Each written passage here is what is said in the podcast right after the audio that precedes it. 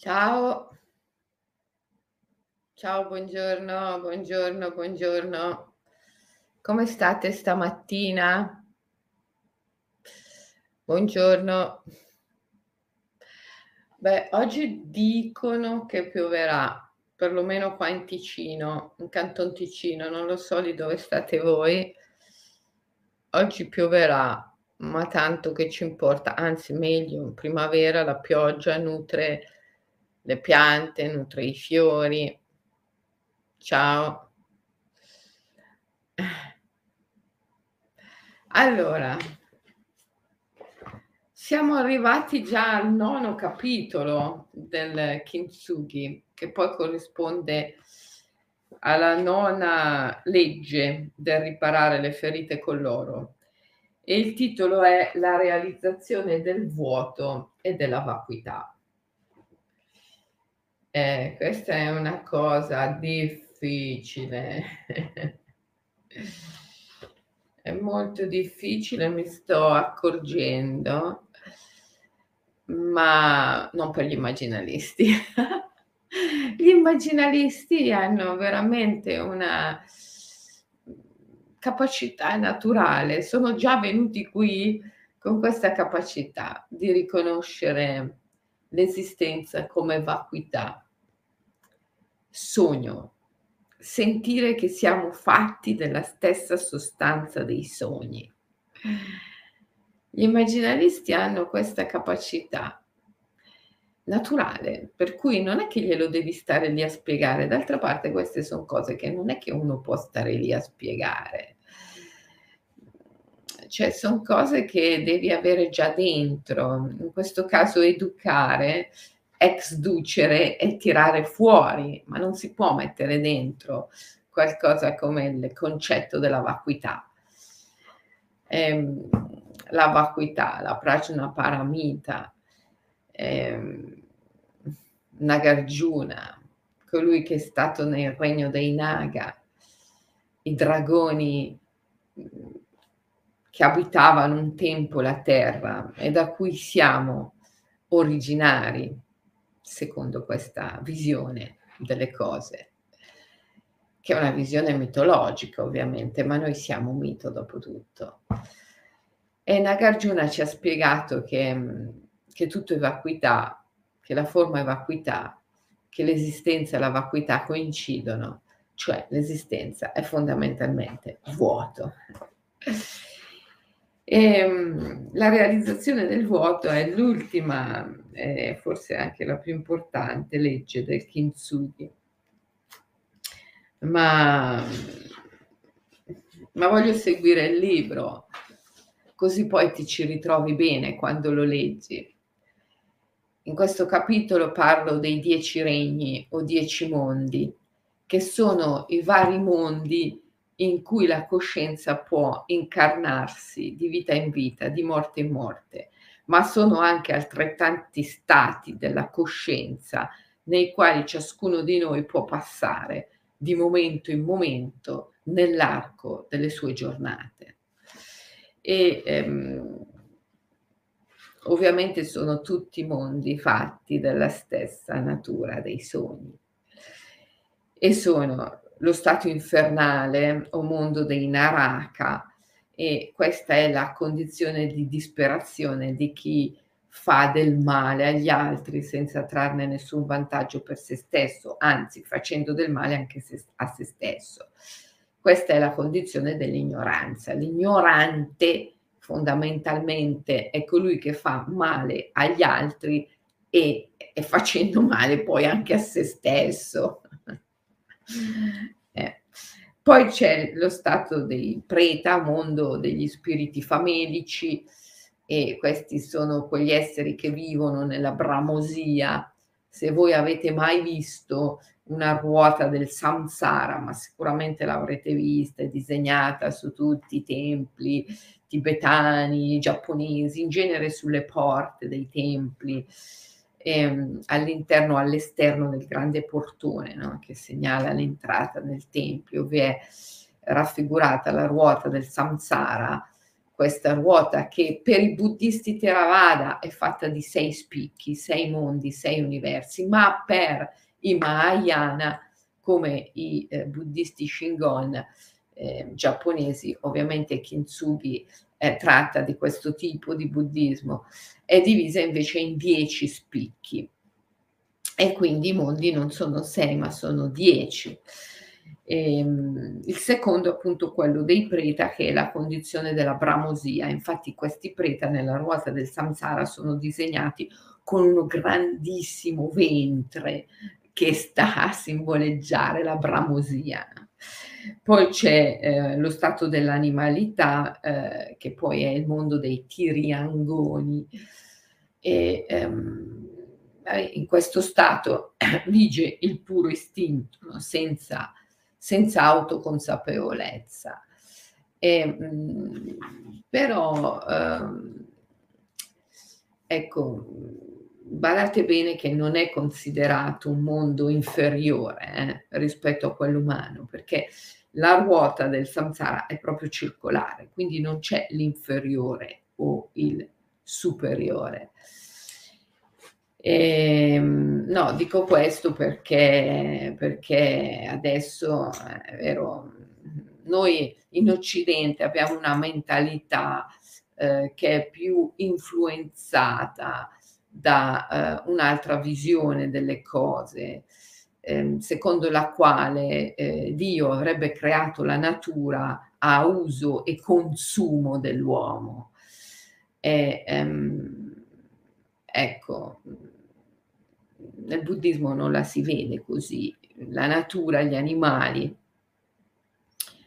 non sono eh, ad uso e, cos- e consumo dell'uomo, tutt'altro, vanno rispettati immensamente.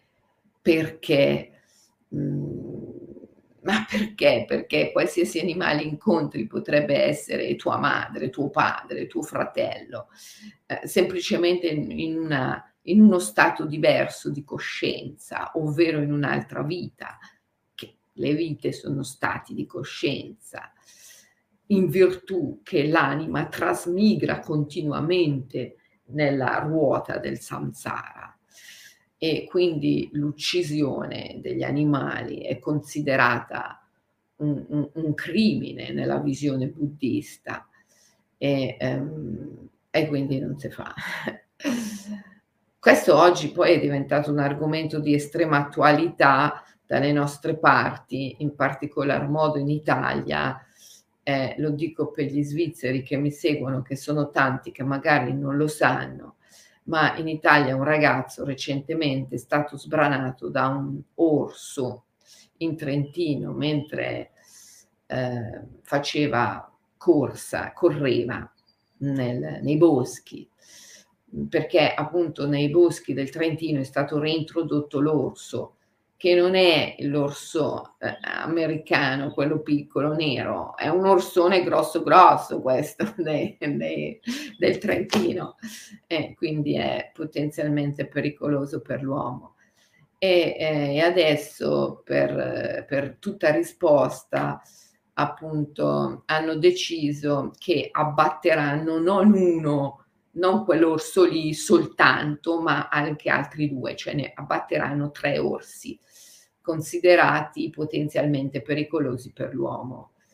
È um, una tragedia immensa quella di questo ragazzo e ovviamente non si può che essere vicini alla famiglia e al dolore immenso che questa tragedia ha prodotto. E, um, però ecco, forse bisogna anche un attimino pensare se la vendetta sia la strada giusta da percorrere. Eh, nel buddismo eh, non è vero che non esiste la vendetta, ma il concetto di vendetta è più simile a quello che avevano gli antichi dalle nostre parti. e, mh, mm, per esempio, ehm, parlando di eh, Arianna, e questo l'ho, l'ho descritto no? nel libro Daimon, ehm, il poeta Esiodo dice ehm, e non si chiuderanno, sai quando Arianna è rimasta da sola sull'isola di Nasso, abbandonata dall'uomo stesso che amava e quindi condannata a morte perché che ci fa una ragazza sola abbandonata su un'isola deserta? Mm, lei di notte si sveglia, si accorge di quello che è accaduto, che è stata abbandonata e dice non si chiuderanno i miei occhi nella morte prima che io, tradita, abbia chiesto giusta vendetta agli dei.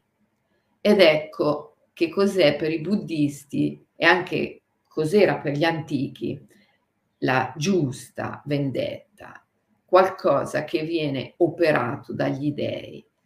È il divino che mette a posto le cose, non l'umano.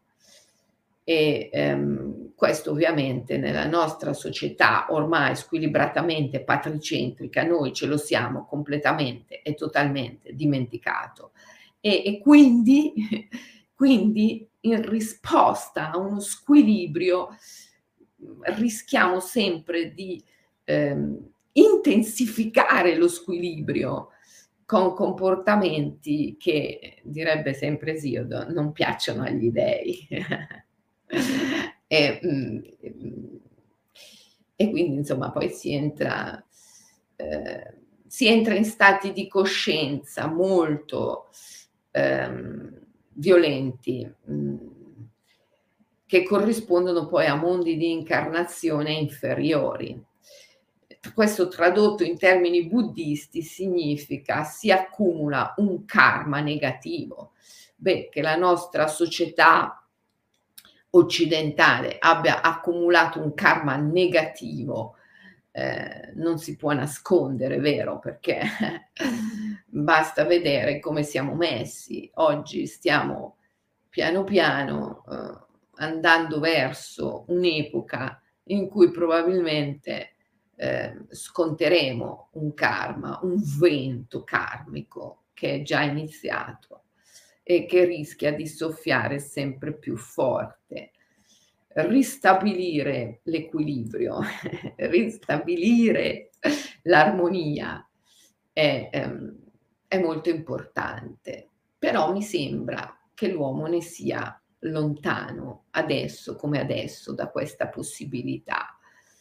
E, mh, mm, leggevo che Messner, che è stato per carità un grande alpinista, diceva, dice che certamente gli orsi vanno abbattuti ehm, perché sono pericolosi.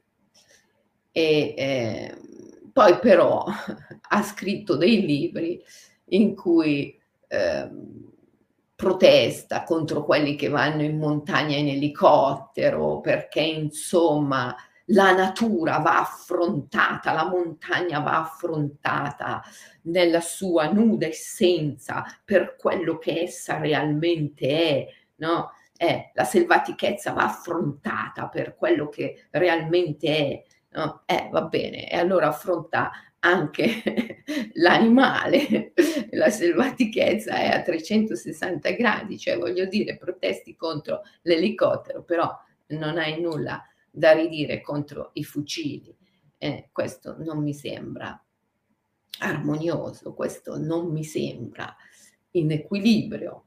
Bisogna sempre cercare l'armonia, l'equilibrio, non solo in quello che si fa, ma anche in quello che si dice, Ehm, secondo il buddismo questa è l'armonia della voce. E, mh, quando la parola non è in armonia, anche in questo caso si accumula karma e il karma ci, è un vento che ci spinge a viaggiare nei vari mondi, mh, anche contro no, la nostra volontà e, e quindi improvvisamente ci possiamo trovare a vivere in stati di coscienza infernali, terribili, in questa stessa vita, perché in verità i dieci mondi sono sì i mondi della reincarnazione, nei quali di vita in vita e di morte in morte l'anima trasmigra, ma sono anche stati della coscienza, nei quali viaggiamo di momento in momento, di giorno in giorno. E accumulare karma negativo che può essere in squilibrio con la natura, questo è il karma negativo, uno squilibrio profondo eh, con la natura, eh, una rottura dell'ordine primevo, dell'armonia universale, questo è il karma. E, e, è chiaro che questo, questa rottura, questo squilibrio comporta eh, l'arrivo di un vento che ha lo scopo di rimettere a posto le cose. E questo è il vento del karma che subiamo in questa stessa vita, anzi magari in questa stessa giornata. Per cui cercare di essere il più possibile in equilibrio e in armonia con la natura e con le sue forze, con il divino che è nella natura. Questo è sempre la cosa più saggia da fare se si vuole una vita felice, ovviamente, perché poi... Eh, mm, quindi eravamo arrivati ai tiriangoni, che sono gli animali. Supremo rispetto.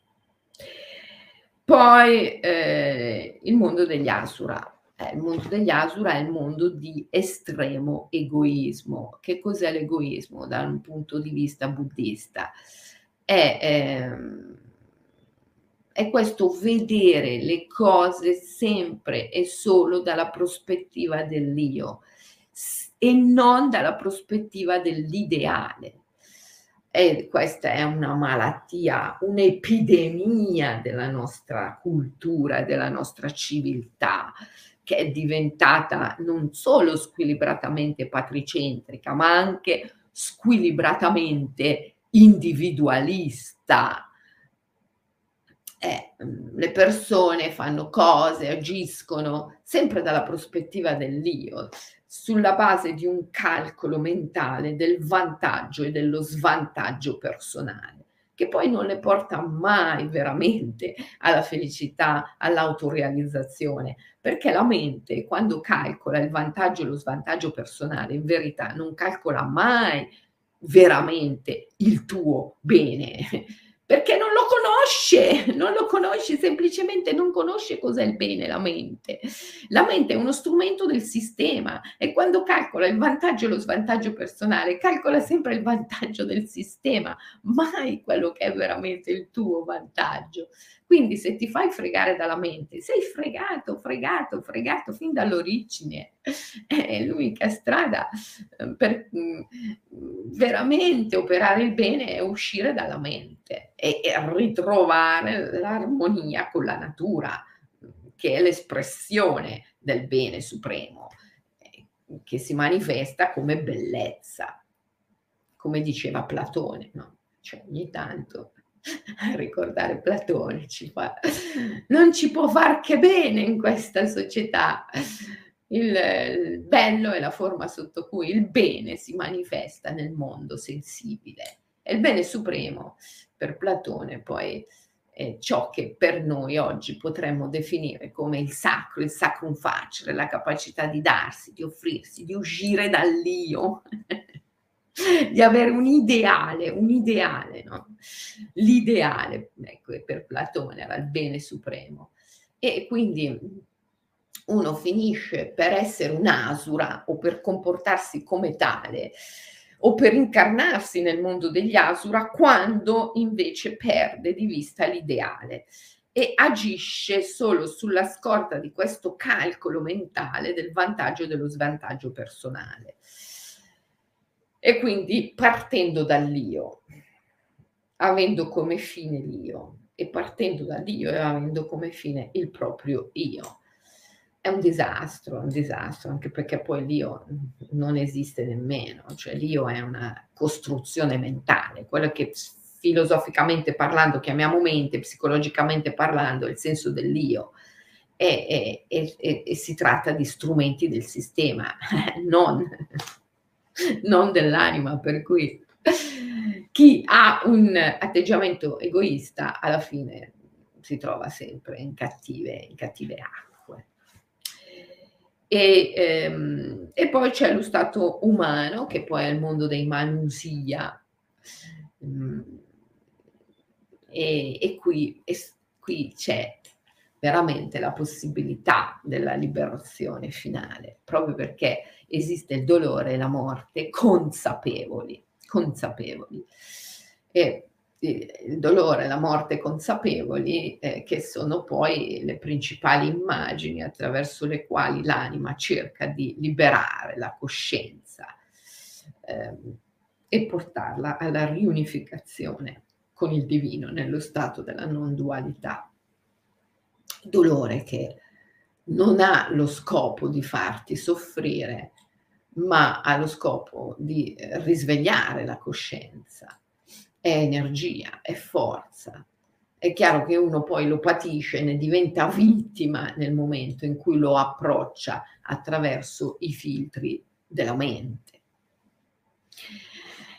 Ehm, e poi c'è il mondo dei Deva, lo stato divino. Vabbè, i Deva, gli dei, nella visione buddista vivono in uno stato di beatitudine, di piacere illimitato e però alla fine finiscono per essere un po' come dire intossicati da questo stesso stato di piacere.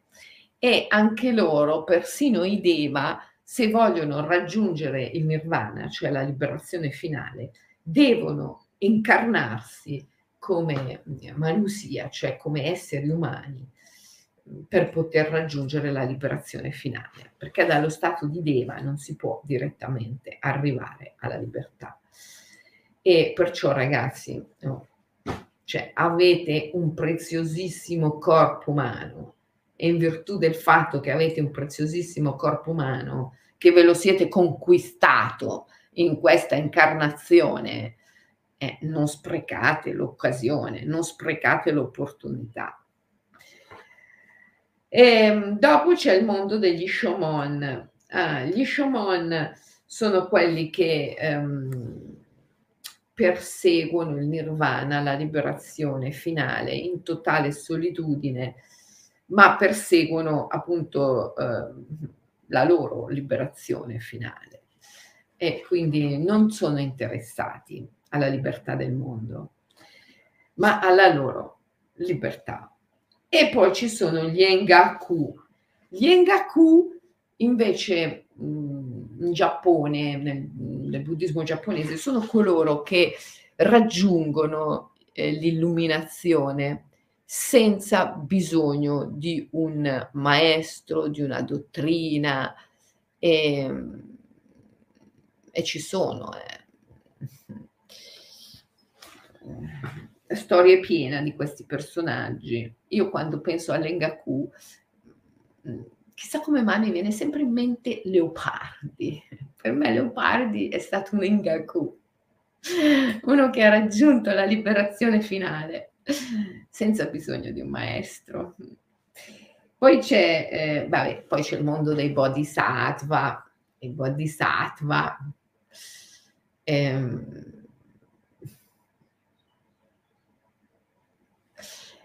I bodhisattva sono coloro che hanno raggiunto il nirvana, la liberazione finale, ma come dicono essi stessi, hanno chiuso l'ingresso e senza opporre resistenza non sono entrati nel nirvana. Per tornare a prendere un benedetto corpo umano e essere d'aiuto a tutti gli altri a tutte le creature senzienti. E eh, hanno fatto voto di non entrare nel nirvana fino a che vi sarà una sola creatura senziente. Nel buddismo giapponese addirittura creatura senziente e insenziente che ancora sta nella ignoranza e nell'illusione. Finché ve ne sarà una sola senziente o insenziente che ancora sta nello stato dell'ignoranza, il bodhisattva tornerà e tornerà, anche se ha conquistato il, il nirvana. E infine c'è il mondo del nirvana, eh, il mondo della libertà finale. Ecco, questi sono i dieci mondi, i dieci mondi eh, della ruota del samsara, che come dicevo sono anche dieci stati della coscienza. E ehm, ne parlo nell'ultimo, nell'ultimo capitolo e, ehm, e parlo no, di come del grande rituale, il, il, rituale del mandala, no? il mandala esterno, il mandala interno, il mandala segreto, che poi è il rito con il quale noi purifichiamo il nostro karma e eh, ci eh, propiziamo una, un tempo eh, negli stati più elevati, no? e, ehm, che poi in verità non è tanto il tempo negli stati più elevati che alla fine ci gratifica e ci premia, quanto l'armonia tra i vari stati e i vari mondi. Cioè, nella visione del buddismo esoterico non è possibile stare in uno solo di questi mondi, cioè non è possibile stare in uno solo di questi stati di coscienza, perché questi dieci mondi, questi dieci stati di coscienza in verità sono simultanei e sono tutti dentro gli uni nel, negli altri. Cioè questa è una visione complessa. La complessità è proprio il tutto nella parte, la parte nel tutto. I dieci mondi sono tutti gli uni negli altri no? e quindi sono tutti simultanei. Perciò eh, lo stato della buddhità in verità, l'illuminazione, è il perfetto equilibrio, l'armonia tra i mondi e eh, la capacità di agire sempre da una prospettiva di armonia, di equilibrio e di verità.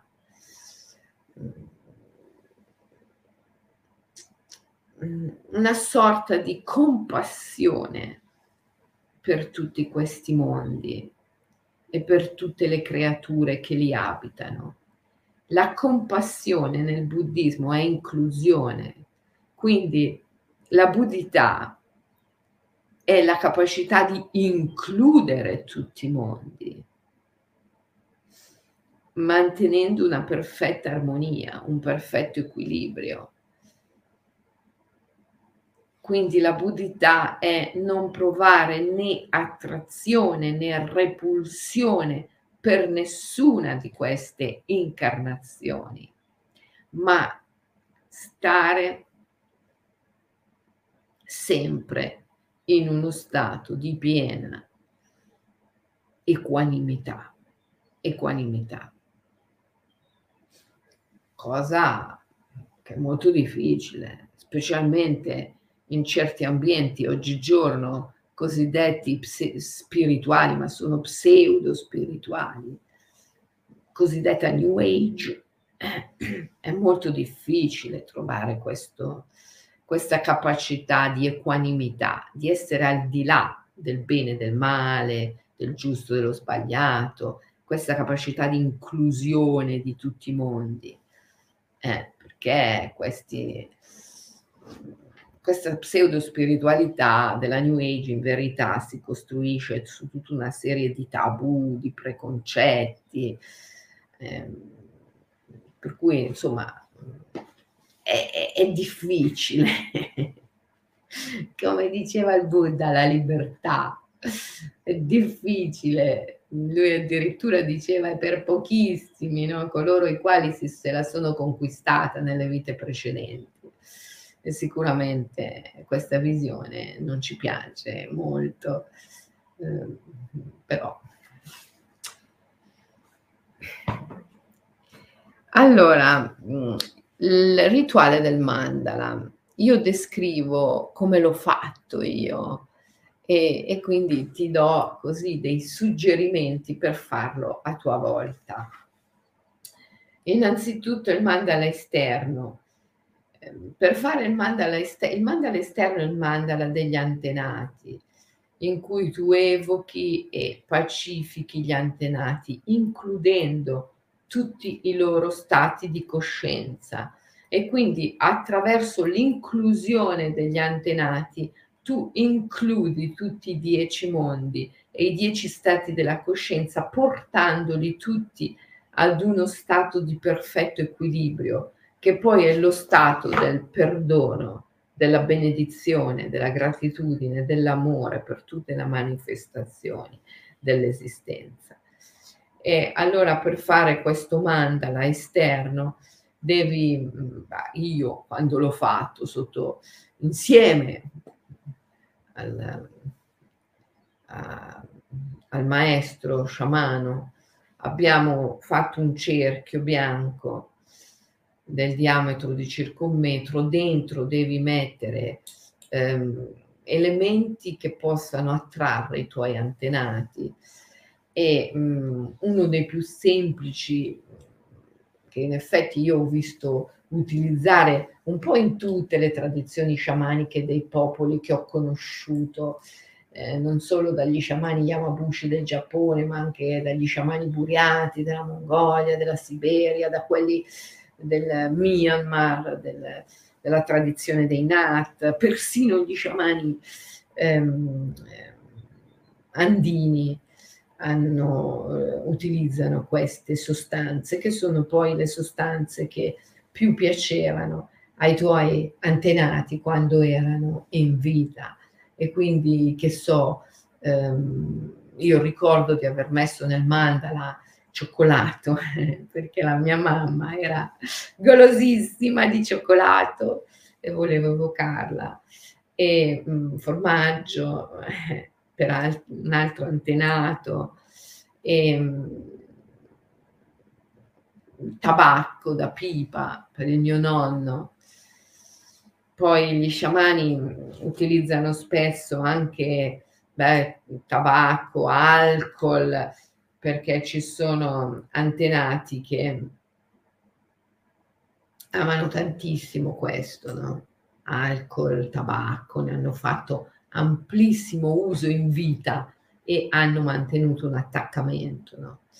Eh, questo vi spiega anche tante cose, no? Perché a volte voi quando vedete i riti sciamanici che magari Dasha, Michelangelo fanno lo sbircio cosiddetto dai nostri viaggi e per cui voi potete assistere attraverso eh, i social a dei momenti di questi rituali eh, incominciate a chiedere eh, ma perché lo sciamano fuma, c'è alcol, perché c'è la carne in giro, perché c'è eh, i biscotti, ma che cavolo di rito sciamanico è in presenza del televisore, in presenza della musica, in presenza dell'alcol, del tabacco, eh, dei dolci, dei biscotti, come al solito, no? Cioè la gente eh, si butta subito a giudicare quello che non conosce eh, sulla base dei suoi tabù, no? Perché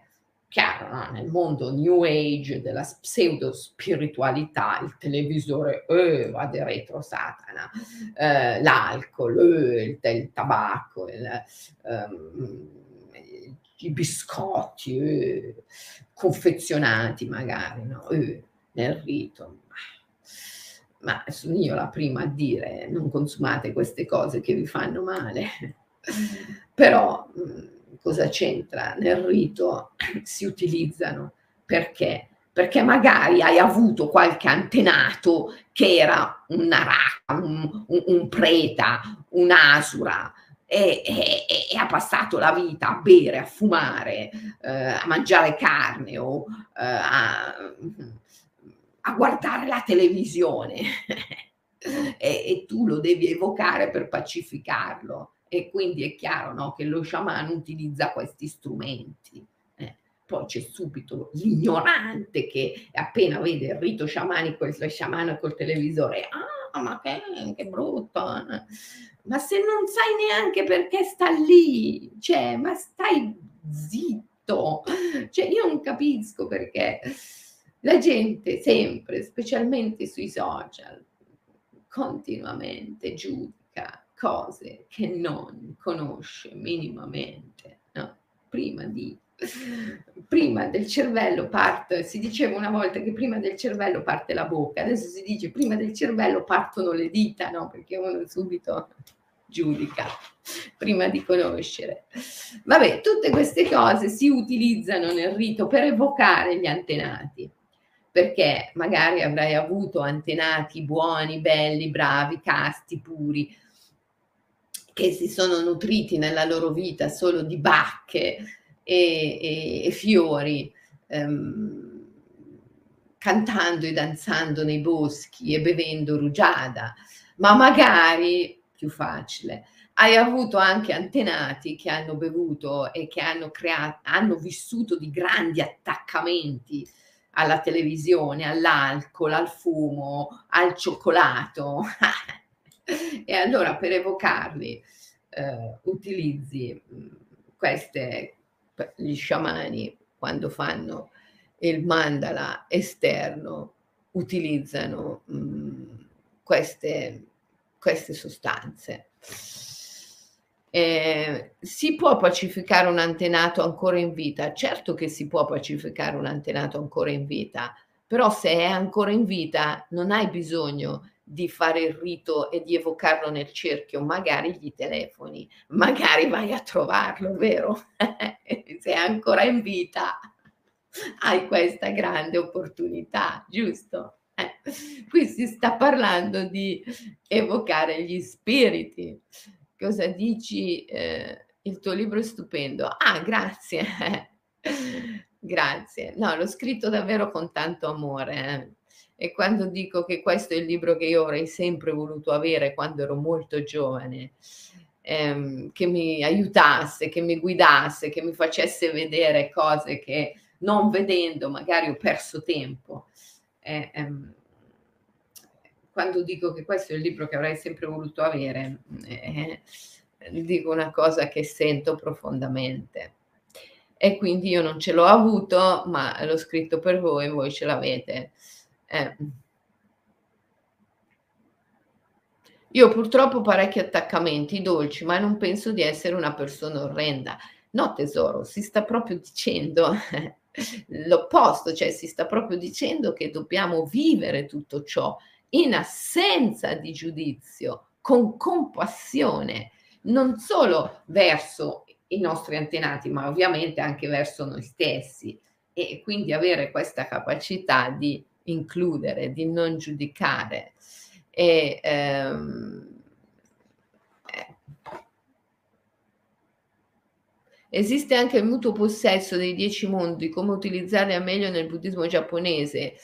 In ogni mondo contiene in sé gli altri nove. E certo, Claudio, ogni mondo contiene in sé gli altri nove. Quello che stavo dicendo, la complessità, il tutto nella parte e la parte nei, nel tutto. Um, allora, quindi quando fai il manda all'esterno, fai questo grande cerchio, metti dentro eh, tutte le sostanze o gli oggetti che ti servono per evocare gli avi, li evochi e eh, li pacifichi, li pacifichi a mezzo della compassione che è inclusione, no? Io eh, ti riconosco come in me dimorante, ti includo e, e ti amo, ti perdono, ti ringrazio, ti benedico, e ho fede in te, ho fede in te come, come immagine dell'anima del mondo. E, ehm, poi si realizza il mandala interno. Il mandala interno invece è l'offerta del proprio corpo e dei propri organi alla natura, perché mentre il mandala esterno serve per ripristinare l'equilibrio e l'armonia con gli antenati, sciocca. Questo è il saluto hawaiano, non c'entra niente. Eh, ripristinare l'equilibrio con gli antenati, il mandala esterno, il mandala Invece il secondo mandala, il mandala interno, serve per ripristinare l'equilibrio con la natura e quindi offriamo i nostri stessi organi, offriamo il nostro stesso corpo alla natura. Questo è bellissimo, a me piace, a me piace tantissimo. Io ogni tanto mi sdraio qua nel mio giardino, nel mio bosco, eh, mi sdraio, specialmente alla sera, mm, sulla terra. E, e, e sento, sento una realtà che la mia mente vede come futuro, ma che in verità è già presente, che è quella di essere topsoil, terreno, terreno di superficie da cui poi nascono piante, eh, dalle quali si nutrono animali. Eh, ed è una sensazione bellissima, no? questo darmi, questa offerta del corpo, degli organi, affinché tutte le creature senzienti e insenzienti possano trarre nutrimento. E, ehm, e, questo è il mandala interno. Poi c'è il mandala segreto e il mandala segreto è, è il mandala del mantra di Kannon, che poi è il mantra di Avalokiteshvara. Non l'ho scritto nel libro, però Kannon Kannon in giapponese è Avalokiteshvara, cioè Kannon è il nome giapponese di Avalokiteshvara, che è proprio il Buddha della compassione, giustamente. E, ehm, e quindi eh, il mandala segreto è fatto col mantra di Avalokiteshvara che è eh, Om Mani Padme Hum, mantra che conosciamo tutti, probabilmente molto conosciuto, Om Mani Padme Hum c'è un gioiello nel fiore del loto. Um, bellissimo. Perché? Perché il fiore del loto affonda le radici nel fango e quindi trae nutrimento dall'oscurità, dall'underworld, dalla dimensione infera, però simultaneamente si nutre anche della luce del sole.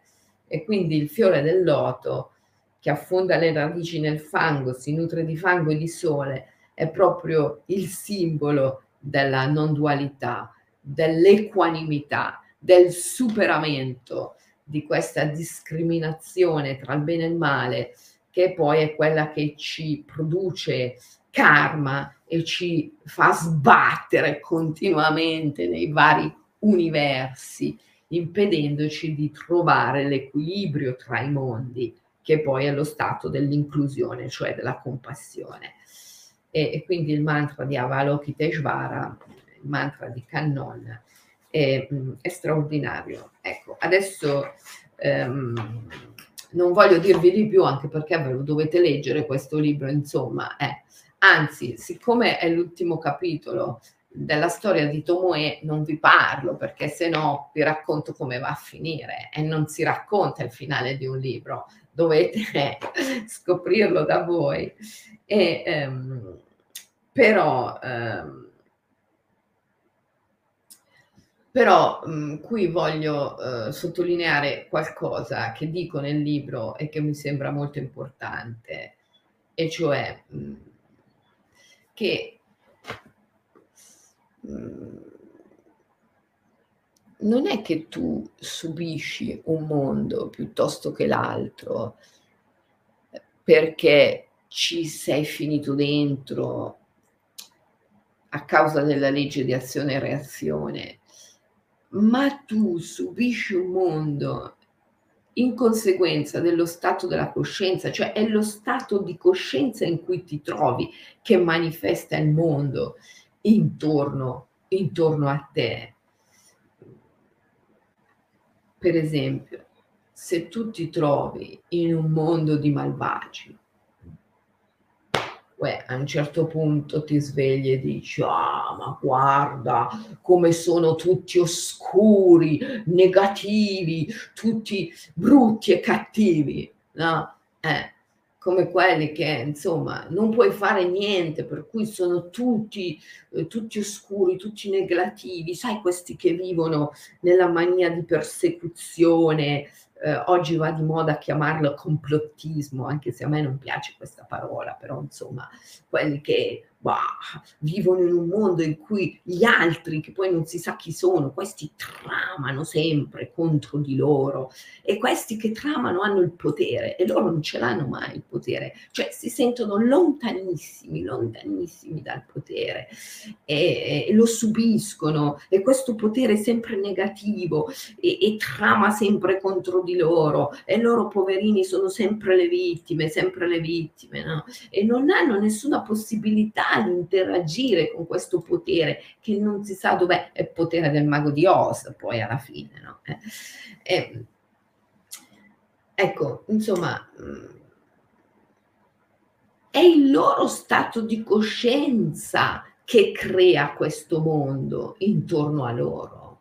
Non è che veramente esistono i cattivi, i malvagi e quelli che tramano e quelli che no, è lo stato, è lo stato di coscienza in cui tu ti trovi che crea questo mondo intorno a te, perché è tutto fatto della materia dei sogni. Se tu vai a letto con il peso sullo stomaco, fai l'incubo. Se tu sei in uno stato di coscienza eh, proprio dei naraka, eh, di questi spiriti che vivono nel, nella paura e nella rabbia, nel, è chiaro che poi crei un mondo eh, in cui ci sono eh, i malvagi, i cattivi, quelli che continuamente stanno tramando alle tue spalle, sopra la tua testa e ti stanno combinando chissà che cosa, no? E tu sei la vittima, continuamente la vittima, no?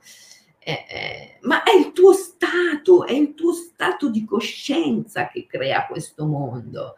E siccome il tuo stato di coscienza lo potresti cambiare, cioè potresti svegliarti domani mattina e trovarti in un mondo meraviglioso in cui tu hai il potere, non sei vittima di un potere oscuro, ma tu hai il potere, tu hai il potere della manifestazione.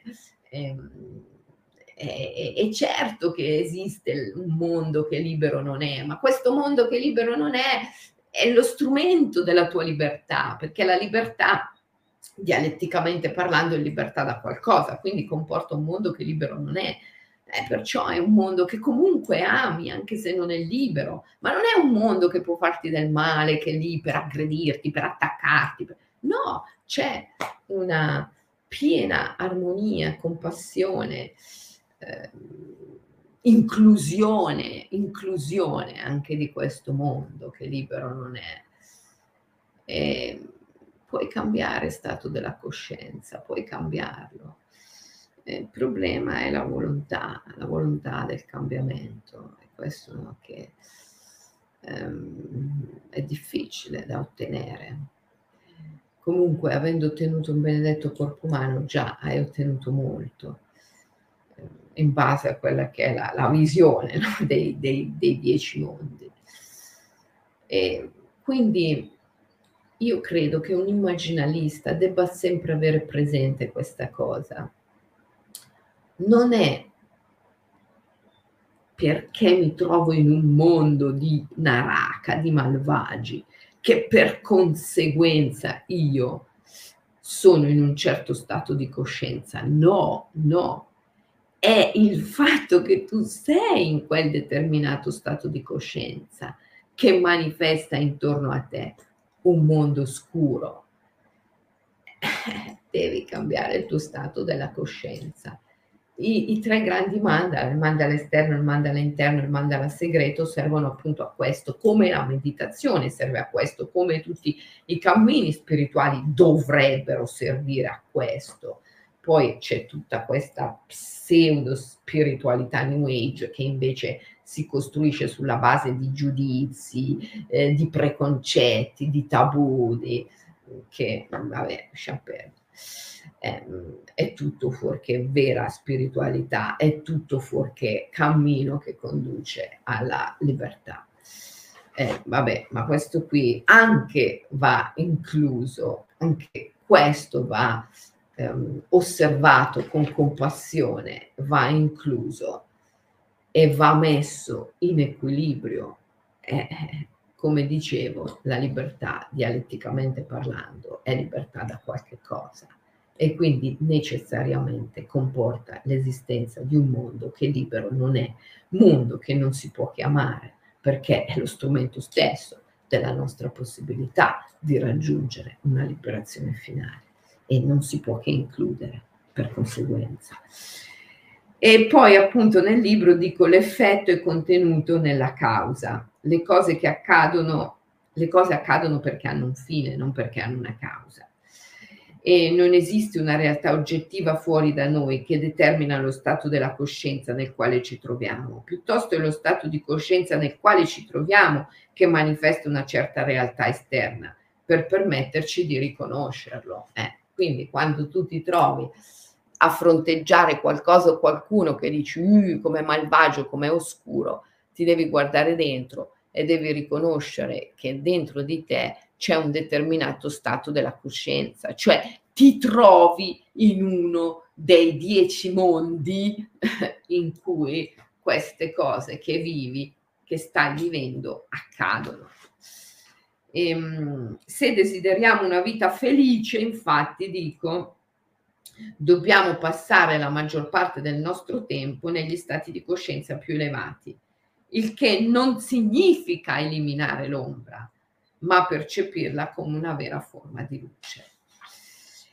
E, ehm, ecco, poi parlo del mio innesto, dei cristalli di potere, ma questo ve lo leggete nel libro. Ehm, parlo eh, dell'ultima avventura di Tomoe, che è bellissima, finisce, finisce molto bene. E, ehm, e la frase, insomma, più importante è il regno del nirvana, la libertà, non si raggiunge escludendo gli altri regni, ma includendoli nella equanimità. Equanimità vuol dire al di là del bene e del male, senza provare né attrazione né repulsione. E, ehm, allora facciamo così, concludiamo questa avventura con il mantra di Avalokiteshvara, Kannon, il mantra di Kannon. Om Mani Padme Om, Om Mani Padme Om. Om Mani Padme Om, io credo sia il mantra buddista più conosciuto nel mondo. Come dicevo, significa c'è un gioiello nel fiore del loto, perché il fiore del loto incessantemente, continuamente ci ricorda che eh, traiamo nutrimento non solo dal sole, dalla luce del sole, ma anche pro, dalle profondità del fango.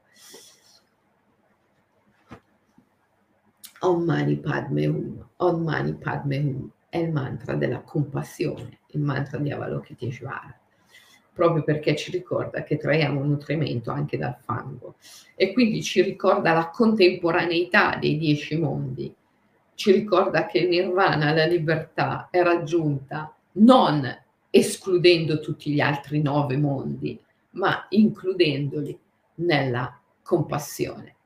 E allora vi lascio con questo mantra. Ieri aveva fatto la diretta sul capitolo precedente del libro, vi ho lasciato con una pratica ben definita. Aggiungete a quella pratica la ripetizione del mantra Om Mani Padme Hum, il mantra della compassione.